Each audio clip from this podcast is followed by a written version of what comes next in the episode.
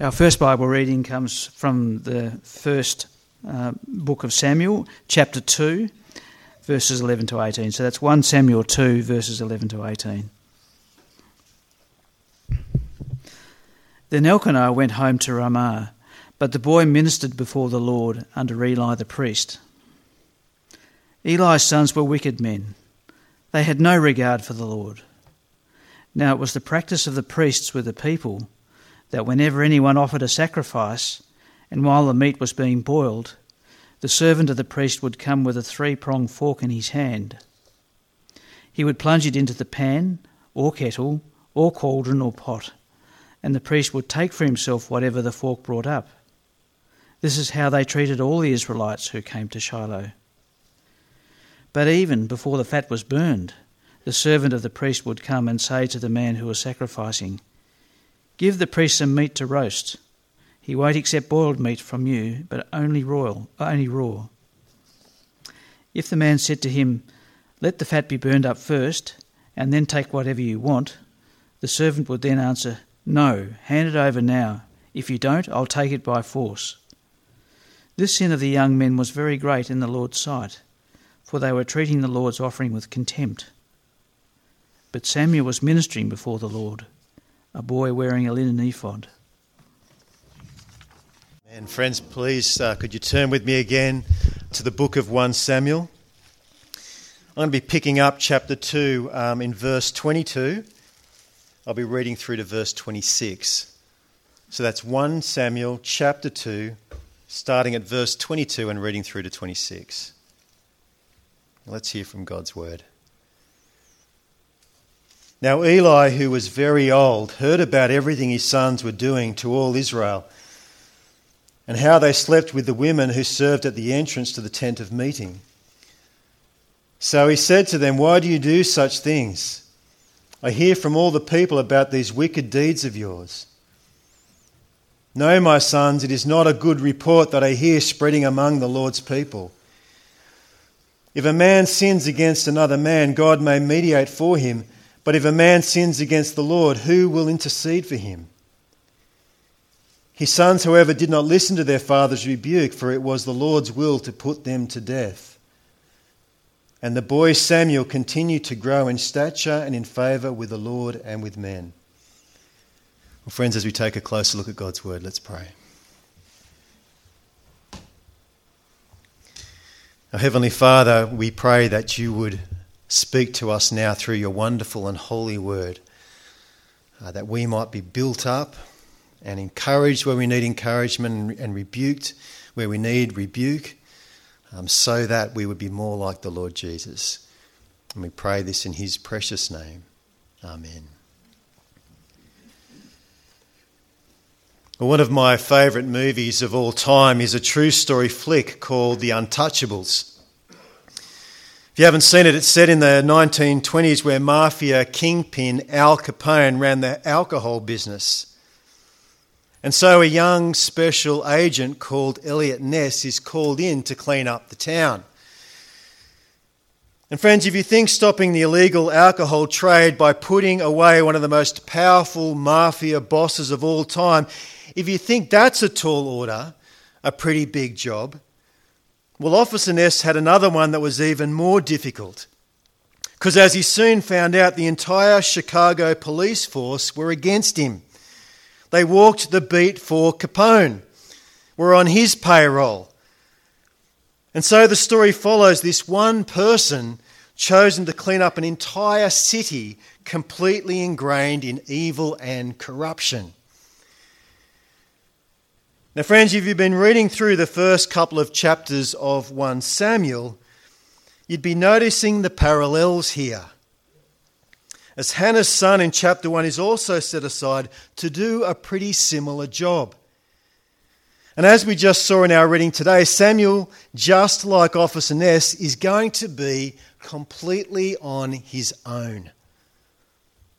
But, friends, before we dive in any further, let's join a few dots for anyone who was away last week. As we saw last Sunday, verse 3 of chapter 1 gives us the context. If you've got your Bible, look it up now. Verse 3, chapter 1. And you'll see there, each year, Elkanah and Hannah would make a family trip to worship God. But we see there in verse 3, they don't travel to Jerusalem, but this city called Shiloh. And that little fact tells us that what we're reading here is a continuation of the story of the book of Judges. Basically, 1 Samuel picks up where the book of Judges leaves off. And as we saw last week, Judges leaves off with this. In those days, Israel had no king. Everyone did as they saw fit. In other words, to put it bluntly, Israel are spiritually and morally spiraling down the plug hole. And with that truth, or that truth, it, ra- it raises an immediate question for us as we continue, and that is what is happening at this tabernacle? The place that's meant to keep Israel spiritually and morally on track. Well, second half of verse 3 of chapter 1 tells us, doesn't it? Have a look again at, at the uh, second half of that verse. Says there, Eli the priest has handed over the, uh, the priestly baton to his two sons who are called Hophni and Phinehas. And so, having found out how Eli finds himself with this tiny new recruit called Samuel, a recruit commissioned with turning this spiraling nation around, we now turn to these two key men who Samuel will be working with. Verse 12, have another look at it.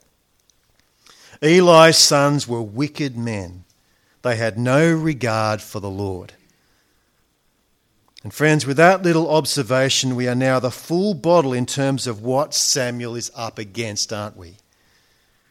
The corruption of Israel in Israel doesn't stop at the door of the tabernacle, but goes all the way to the very top. And as we take that truth in, the immediate question it raises is how will Samuel deal with this work environment? How will this internal corruption affect little Samuel? And closer to home, how does the corruption we see play out here affect us? Well, friends, with those questions before us, let, let's begin by seeing how this sin has found its way into the lives of these two men. Verse 13, as you see there, takes us inside the walls of the tabernacle and sets the scene for us. Have another look. Now, it was the practice of the priests with the people that whenever anyone offered a sacrifice, and while the meat was being boiled, the servant of the priest would come with a three, three pronged fork in his hand. He would plunge it into the pan or kettle or cauldron or pot and the priest would take for himself whatever the fork brought up.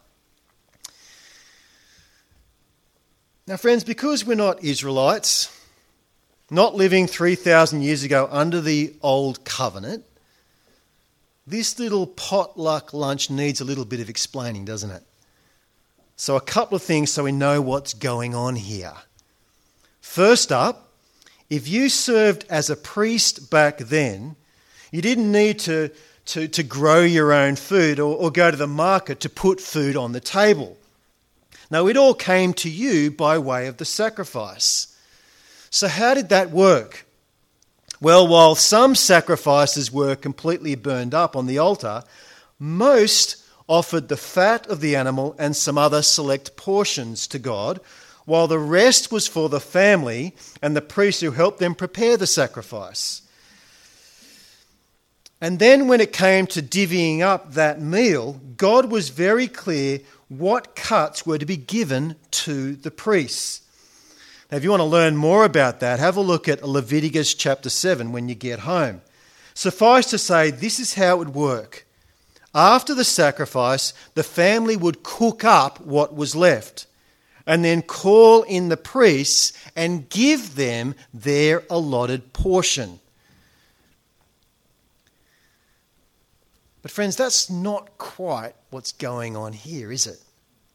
Now, as soon as that dinner bell rang, the priests, rather than waiting to be served, would instead grab a big old fork, plunge it into the pot, and pick out his favourite piece.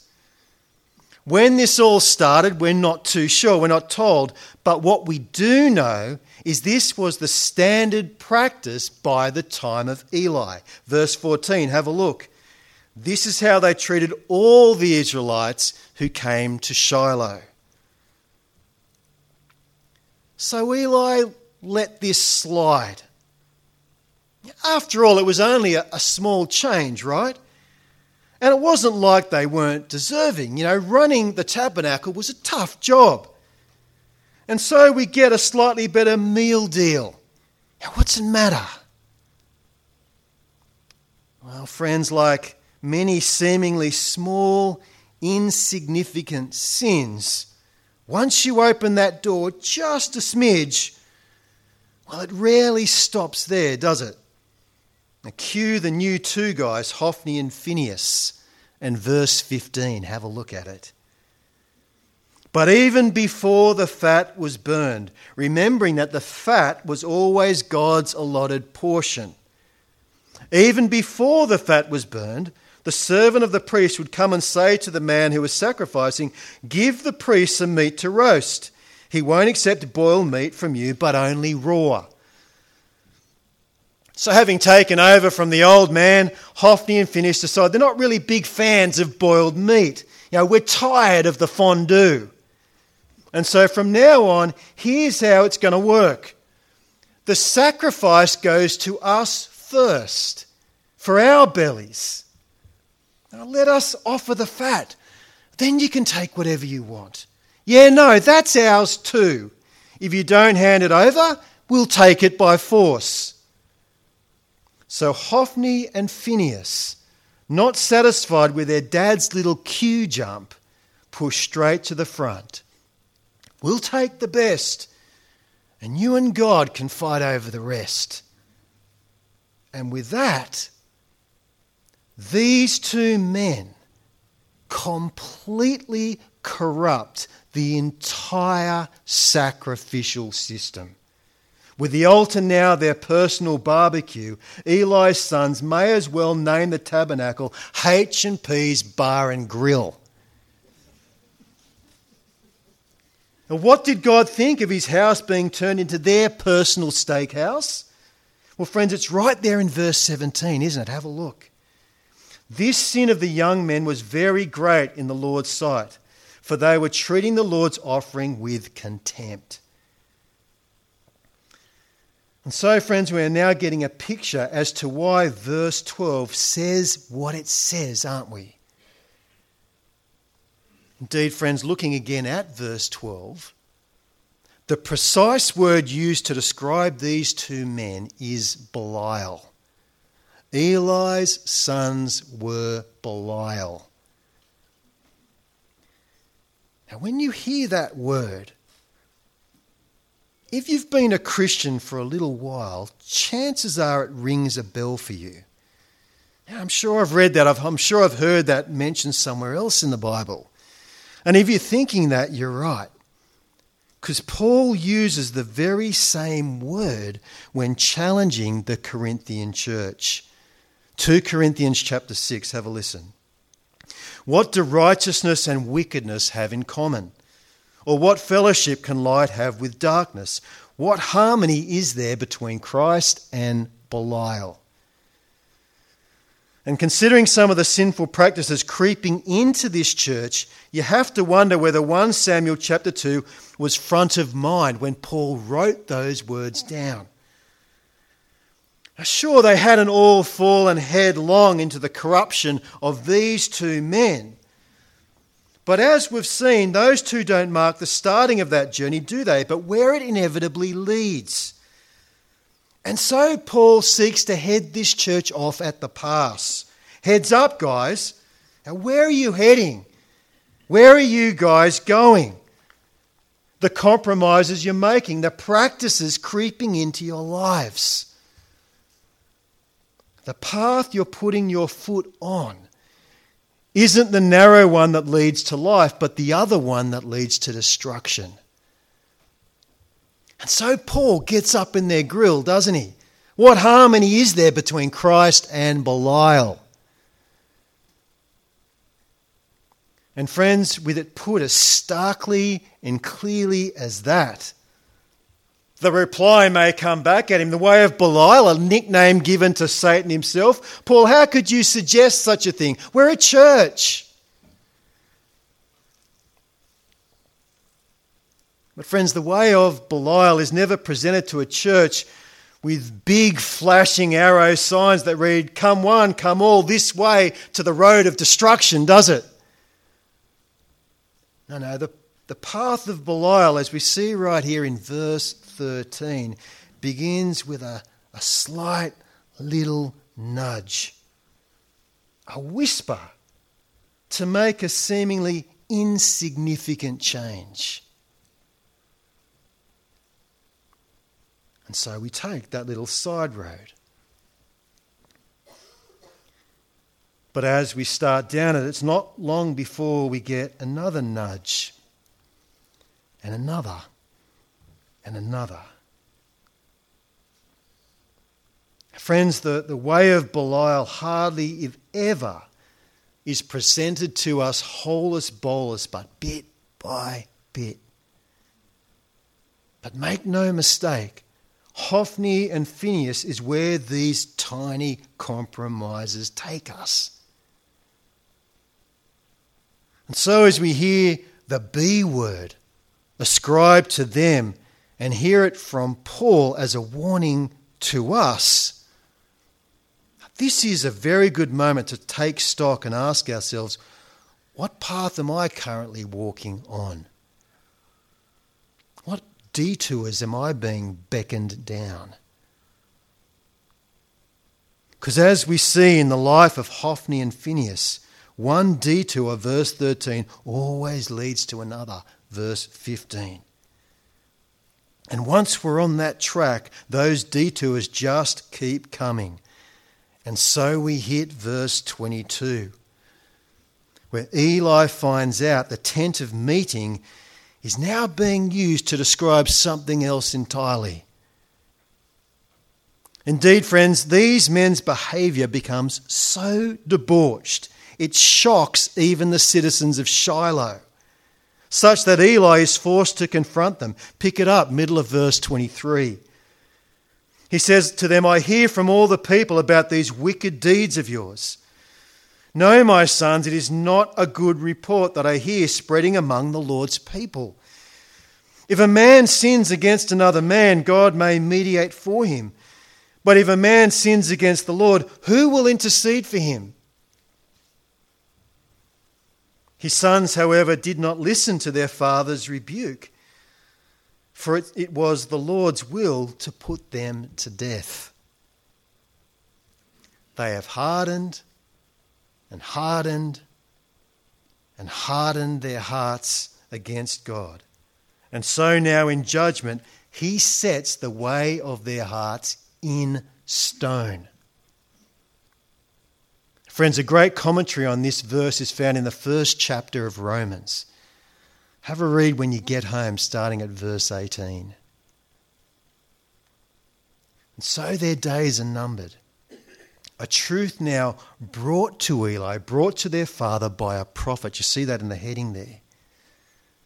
And you'll know it is God, this prophet said, who has removed them when they both die on the same day. That's in verse 34.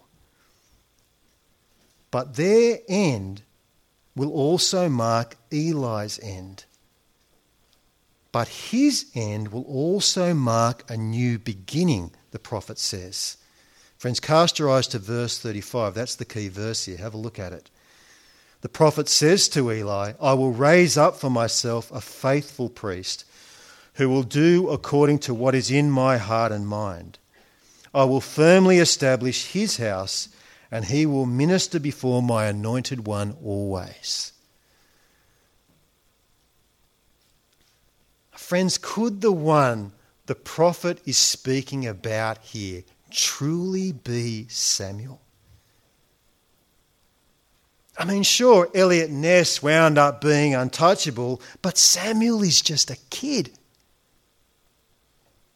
Has he really been able to grow up in that cesspool and not be touched, not be influenced by it at all? Friends, let's quickly go back and have a look. Because while Hophni and Phinehas dominate the story here, every now and then Samuel comes into view. And we're given little updates on how he's going. Have a look, for example, from verse 17. The sin of the young man was, men was very great in the Lord's sight, for they were treating the Lord's offering with contempt. Is young Samuel following in their footsteps? Next verse, have a look. But Samuel was ministering before the Lord, a boy wearing a linen ephod. Now, friends, what a contrasting picture these two verses give us. There's Hophni and Phinehas prancing around in their shiny, jewel encrusted ephod, filling their faces, destroying the sacrifice. While young Samuel, in his little plain trainee priestly garment, faithfully gets on with his duties. Another update comes our way again at the bottom of that paragraph. Meanwhile, the boy Samuel grew up in the presence of the Lord. And then, after being told about Hophni and Phinehas' certain demise, the spotlight goes back to Samuel once more. Verse 26, have a look. And the boy Samuel continued to grow in stature and in favour with the Lord and with men. And so we see, don't we? Not only do these men's corruption not touch Samuel at all, but their, their downfall is contrasted by Samuel's rise throughout. In all the darkness and debauchery going on, here's this young boy, little boy, faithfully performing his duties day in and day out in his little linen ephod. And reflecting on the great dark light contrast here, a preacher and minister, Alistair Begg, writes this We should never underestimate the part assigned to children in the purposes of God we should never underestimate the part assigned to children in the purposes of God. Friends, that's a good word, isn't it? Because that particular temptation is a constant, isn't it? Seen even in Jesus' own disciples. And when Jesus saw it in them, he didn't miss the opportunity, did he, to set them straight? Let the little children come to me and don't hinder them for the kingdom of God belongs to such as these. In our series just gone by in Matthew, you may remember, it was the children, and only the children who sang Hosanna to the King of David at the temple. And when the Pharisees demanded that Jesus shut them up, remember his response to them? Have you never read? From the lips of children and infants, you have ordained praise.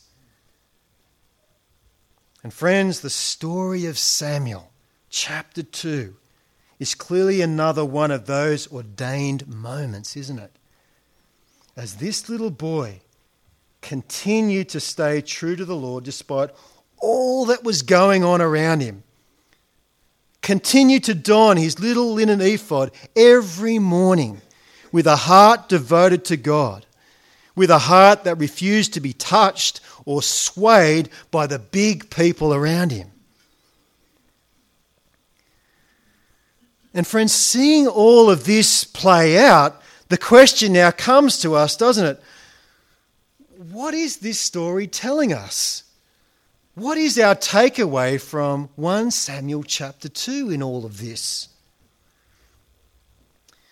Well, friends, if you're not aware, there is a line of thinking in some Christian circles that look at passages like this one and say, we can't really make any direct application between Samuel and us.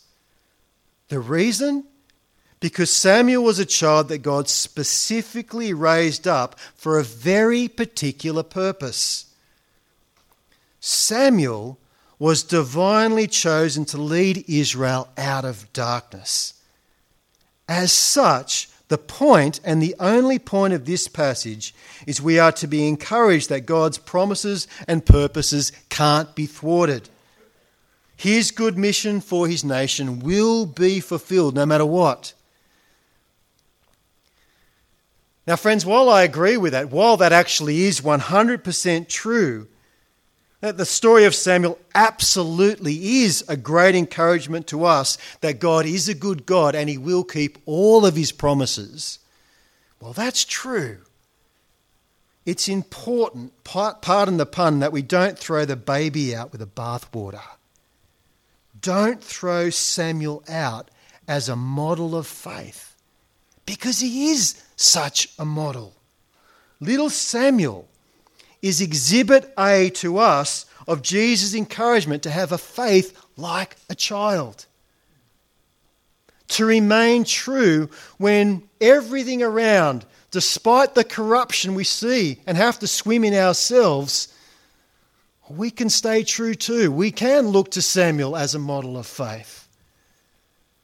Friends, the fact that chapter 2 keeps us updated on the faithfulness of this little one, despite the darkness swirling around him, is not to remove him as an example, but that we might see it. See that by simply trusting and following God and not the ways of men. Samuel, at a very young age, became the wisest, godliest, most centered, stable, joyful person in that entire nation. While Hophni and Phinehas followed the way of Belial, little Samuel stuck with the Lord. And as we see where their two paths took them, the words of Jesus light up. Truly, truly, I say to you, unless you change and become like a little child, you will never enter the kingdom of heaven. Friends, let's pray.